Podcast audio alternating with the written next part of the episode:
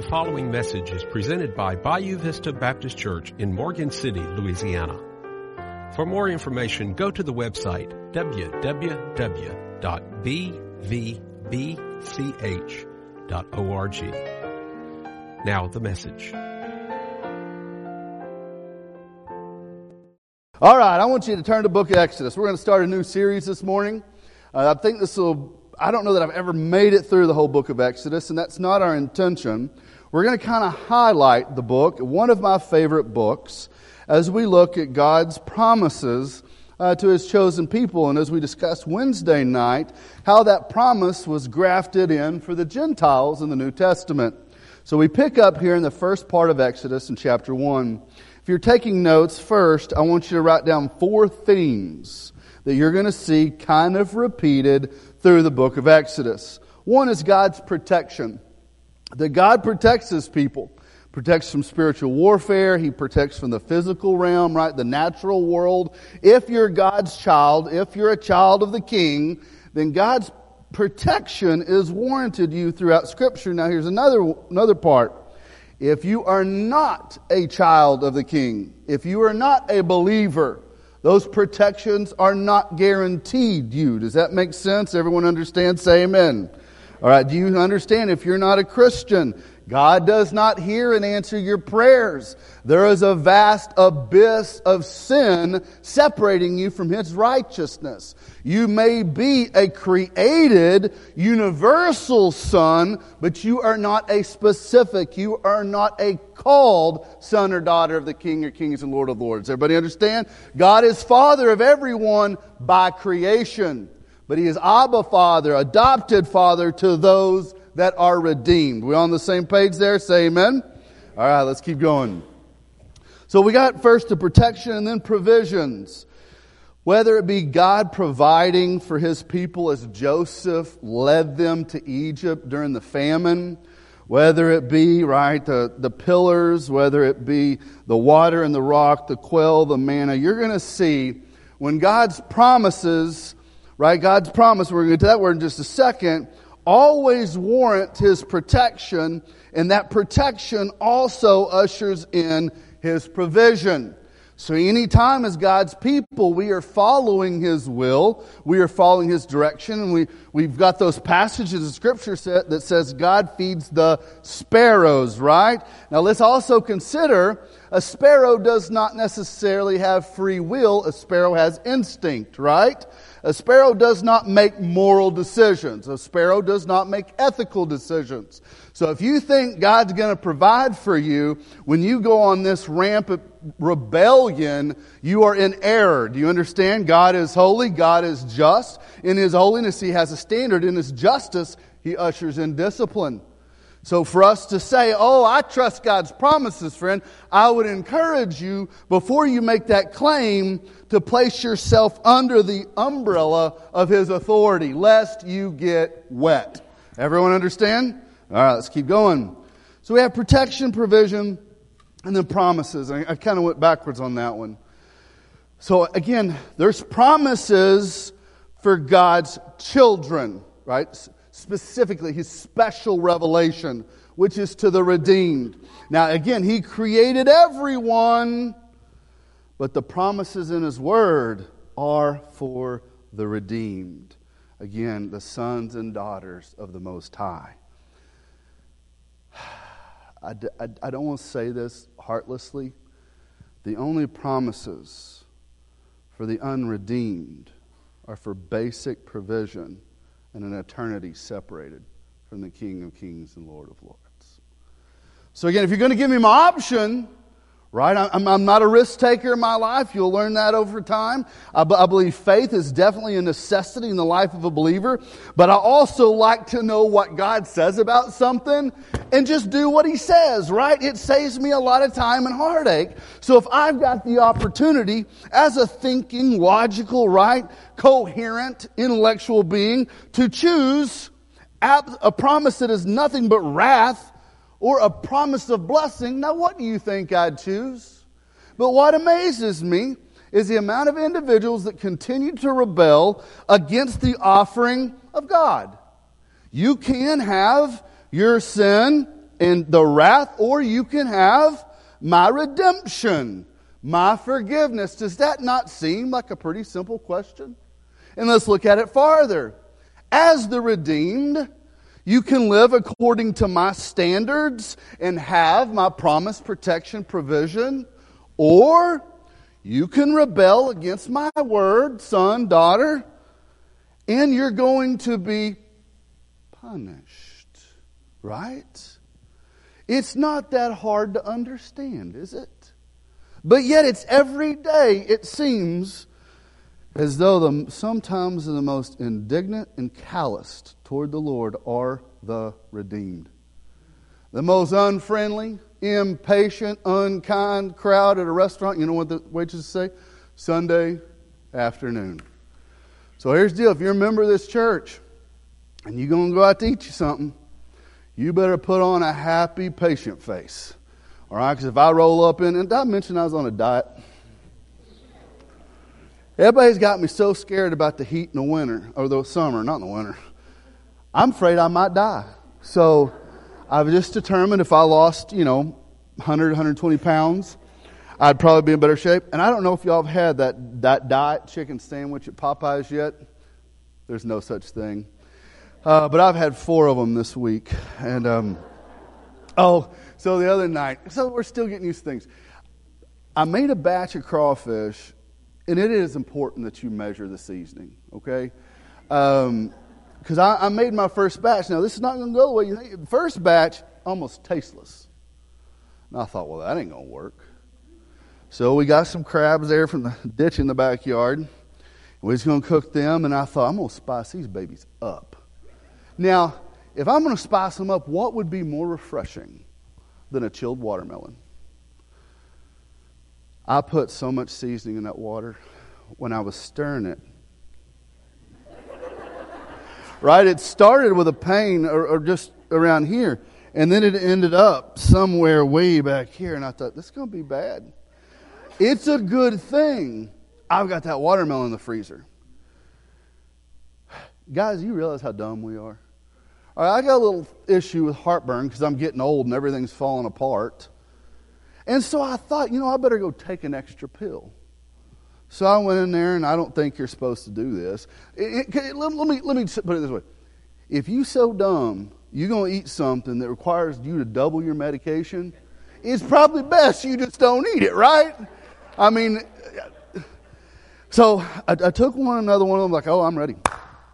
Well, it was lunch, and boy, I tore in a few of them crap, and they was hot. And then I got into that ice-cold watermelon. I couldn't turn. I was like an old hog at the trough. Well, that spice causes heartburn, and so does watermelon. I've never been more miserable in all my life. Point of the story, read the instructions, right? God's given the instructions. He says, if you do this any other way, it's going to turn out, but it, you're not going to like the way it's going to turn out. It's going to bring pain and misery because I've told you exactly what you need to do. We haven't even started the sermon yet. We're still in intro. Uh, and then last, punishment. Guys, when you rebel against God's standards, there's got to be discipline.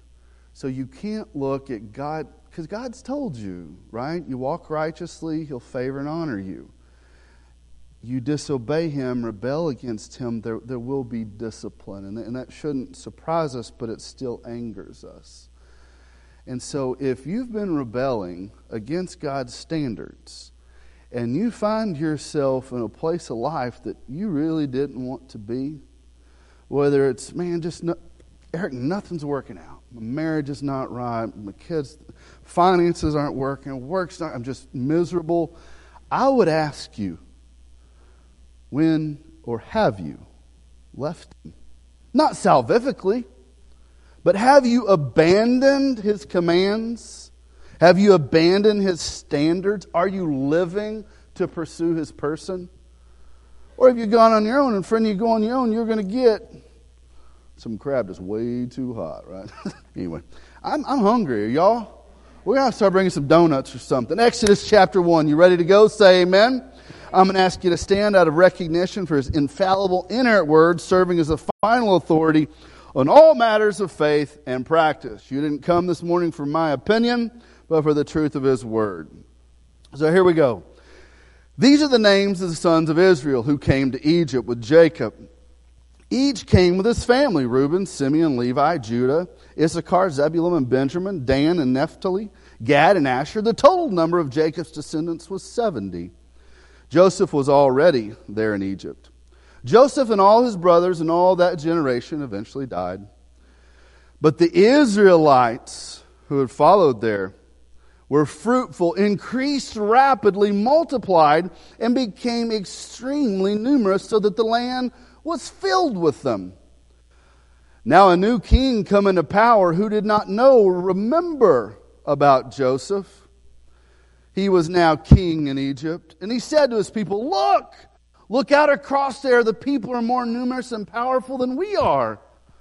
Now we must consider, let, let us deal shrewdly with them. Otherwise, they'll continue to multiply, and when or if war breaks out, they will join our enemies, fight against us, and they'll leave the country." So the Egyptians assigned taskmasters over the Israelites to oppress them with forced labor. They built Pithom and Ramses as supply cities for Pharaoh. But the more they oppressed them, the more they multiplied and spread, so that the Egyptians came to dread or fear the Israelites.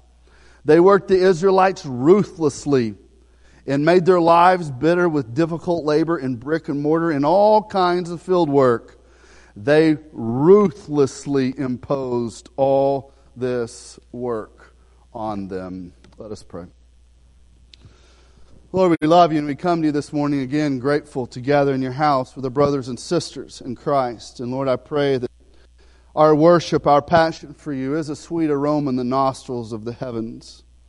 And the Lord, your Spirit would descend with a fresh wind and a fresh fire to purify the iniquities out of our life, to focus our lives, our hearts, our passion on who you are. The Lord, as a, as a result of being in your house, we love you more, we love our spouses more, we love our children, we love our jobs more, we love the community more, because Lord, what a blessing life is. May we live to celebrate every moment and give you glory for it. Lord, we thank you for this story. I pray that its truths, its principles, its commands find their way into the application of our lives. And Lord, may we all be integrally, integrally involved in the economy of your eternal kingdom. And to this end, Lord Jesus, you deserve all glory, honor, and praise. Amen. You be seated. So we start here in, in Exodus. I just want you to see three things this morning, and I'm going to have you on your way. I know you're already thinking about food, so am I. Let's go to Exodus. I want you to see first, God keeps his promises. So we pick up here with the, the nation of Israel, who had total been in bondage that most of the theologians say, scholars say, around four hundred thirty years. Now, obviously, there was some amount of time that the Israelites were not necessarily enslaved because of the context of the passage. It says, or we, we know that, right, Jacob and his family were having trouble with food. Joseph went into Egypt. We remember his brothers bringing the sacks of grain and all kind of that drama. But we also remember Joseph staying true and righteous to God's word, right? So what we have here in the beginning of the story is God's favor on the Israelite people, but also God's favor on Joseph. So Joseph was renowned throughout Israel and throughout Egypt, because he was an upright man, and whatever accusations anyone ever brought up against him, they didn't stand. Friend, if you're a person of character, integrity, and morality, it does not matter what accusations, they cannot stand, because God will honor the truth. Does that make sense? But if you have no integrity, if you have no character, if you have no morality, the whole world will see it in a heartbeat. Does that make sense? All right, let's keep going. So we've got nation of Israel. So what's beginning to happen is Joseph and the respect that the nation of Egypt had for him and what he had right, contributed. But also he brought these Israelites in. And so you had a melting pot of culture, which was very desired at this time. But then something began to happen. God's people continued to multiply to a point. So we've got the nation of Israel, which obviously right, symbolizes God's favor, God's power, God's promises. And you've got the nation of Egypt, who unfortunately kind of symbolizes evil, oppression, wickedness. And so also remember, our lives always symbolize something. You cannot go through life and not have an impact for one side or the other. So we pick them back up here. So Joseph has died, and it says, so from whatever point Joseph and whatever few generations were in there, a king came into being who did not know about Joseph. So there was an agreement just out of respect and appreciation, kind of like you've got two nations coming together. Everyone in the Israelites listened to Joseph. Everyone in Egypt listened to Pharaoh. So they just kept a good relationship to keep peace and unity. Well, when the visitors, right, when the pilgrims come so numerous, the motherland decides, oh, this is not going to work because we have seen everything come together for these Israelite people. God's favor, God's protection, God's provision. You can't harm them. He, his hand's on them, and it's getting a little frustrating because what they're saying is, if anything, anything happens, they'll beat us. They will beat us. Now, you also need to recognize and respond to the fact that all the demons and nymphs of hell know they're about to get beat, right? God's people are marching. We've always been marching, and we're marching to a destination, and that destination is the promised land, right? So we are much more like the nation of Israel than what we most of the time take into consideration. Well, so this new Pharaoh comes in, and again, they decide to be cruel, but I want you to see first, God keeps his promises. It says, and let's look at it in verse seven here. But the Israelites were fruitful, increased rapidly, multiplied, and became extremely numerous, so the land was filled with them. And just like I told you, the new king, who didn't know about Joseph, came into power, and he said, whoa, whoa, whoa, whoa, whoa. The church, and this is, right, Israel represents the bride, the church, God's chosen people, the bride's on the move. We had better prepare opposition, or they're going to get out of hand. You know, I often wonder, I believe in spiritual warfare. Do you say amen, please? Amen. All right. I don't know how it transpires, but when we read the story of Job, what is so interesting is that Satan goes into, right, the th- throne room and poses a question to the Almighty. Now, well, have you considered Job? And, and I'm, I trust you know the story of Job. We know how that went. Now let's look at it a little differently. For the church to advance, the church has to have the intention to advance. Intention, perseverance, and passion. So here's what I wonder. When the demons and nymphs met this morning in the pits of a hopeless hell,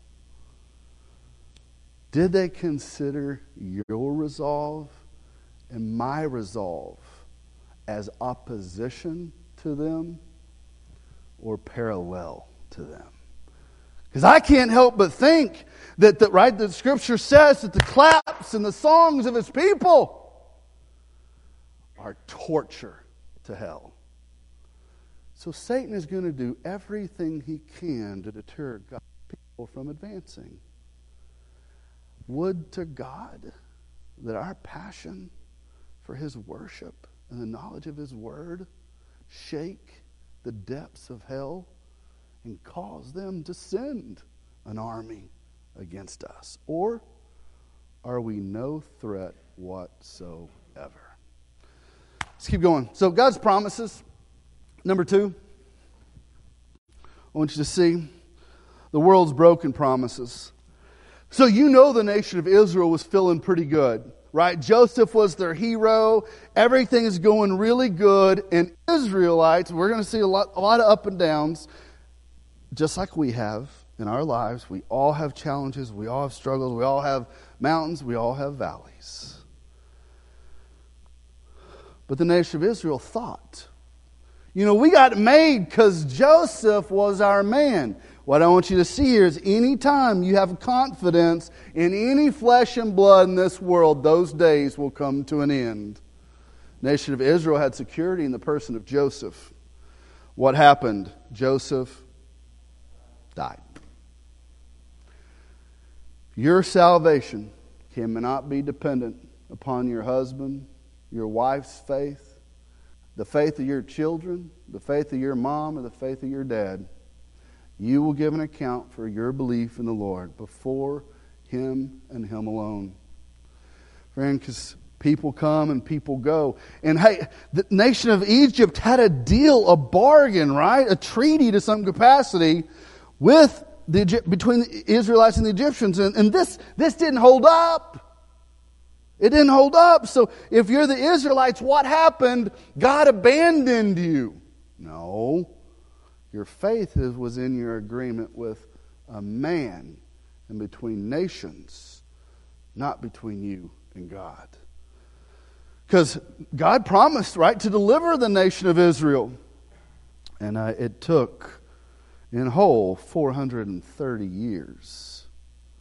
So we'll get to that next week. And last, persecution cannot impede His promises. We've had a lot of young families over the years, a lot of families in all ages, kids, no kids.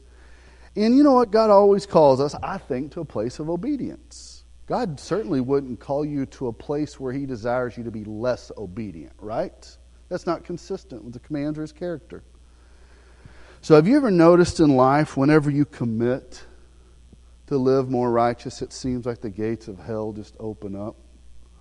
I mean, I, if you t- test me, I mean, I don't know how many people have told me, Eric, you know, we, we've not been faithful, you know, financially, guys, and that's a command. You can get upset with me for talking about it if you want to, but that's in His Word. If, if you're struggling financially, I, I would ask you, are you faithful financially?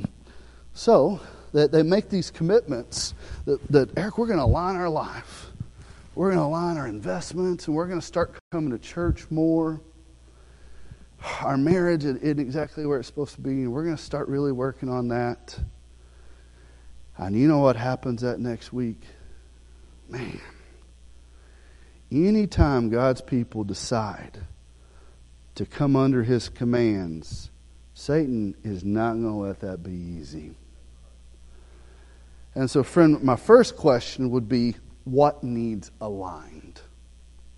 The second would be, do you love the Lord enough to persevere? Because it's, it's easy to say, right?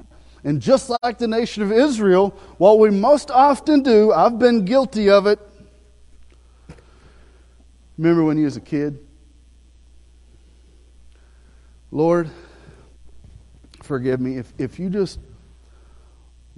I'll tell you what I did one. We got a few minutes. Might need a bigger clock. My eyes are going. Well, I was getting him these weekly reports. Remember the folders? I don't know, do they still do those? Every Friday, I got this folder. And I'd get on the bus and I'd prepare for what was going to happen when I got home. Now, I'd thumb through that baby. And I got to mess around a little bit in class. I was just having fun. I like to have fun. And there's a D plus. And I thought, ooh, I'm going to get in trouble for that. That ain't good.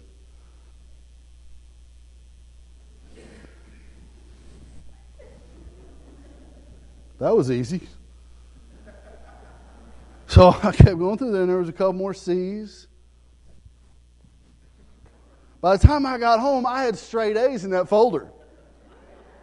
And so Mom asked me where my folder was, and I showed it to her. It was a few short, but she didn't catch it. I got to do whatever I wanted to. Went to my buddy's house. I mean, I was living the high life. Next week, I figured out I don't even have to do a lot of my work.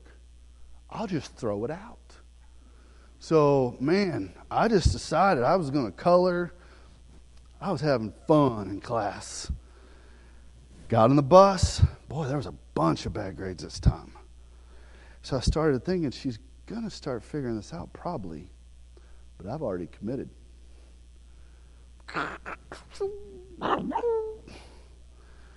Then I, I did not think about something. It's called progress reports. So mom went to the teacher, and the teacher apparently expressed her concern over my attention. And my mom couldn't understand how I got a D, so she went to the teacher. And so before she went to the teacher, she was like, "Eric, you have a D in English." I'm like, "Mom, I don't know." Mom went to the teacher's meeting, right, parent-teacher conference. Mom came back, and I can assure you, the fury of heaven was poured out on my little rear end. Because I got caught in a bald-faced lie justifying, right, my sin, because I thought I was getting away with it. Now, here's how dumb I was. She's eventually going to get a grade. But I had convinced myself that that was the most brilliant scheme I had ever imagined. I don't think we get a, a report card or folder sent home, but God gave you instructions. And he says, right, favor and blessing come from obedience. And we're trying to still hide a whole bunch of things. Guess what? Parent-teacher conference is coming. You can't get away from it. Do you really think you're going to hide from the King of Kings and the Lord of Lords? Let's pray. Lord, we love you and we thank you again for the opportunity and the privilege in our assembly. And Lord, the value in our assembly is not, not in the, in the people and our worth, but in your worth. And I thank you for everyone that's gathered. And again, Lord, I, I know that we spoke of discipline. Lord, of righteousness and blessing, of favor and promises. But Lord, we do. We, tr- we try to hide. We, we try to pretend. And Lord, what's, what's, what do you got to do? We put our hope and, and our faith in people rather than in your person. So I, I pray as we enter a time of invitation that, that your spirit would just move. I'm going to ask everyone if they would just join me in standing. We're not going to we're not going to drag on an invitation. I just I feel like if the King of Kings and Lord of Lords is leading you to do something, it's high time you do it. So I'm going to be right up here um, at the front pew. If you'd like me to pray with you, or if you'd like to know or accept Jesus Christ as your personal Lord and Savior. Again, it's not my faith. It's not the faith of your spouse. It's your faith, right? It's your faith. Friend, if there's something in your life that you need to deal with, decisions you need to make, the altar is open for you to pray. Holy Spirit, move, change us, set our hearts on fire.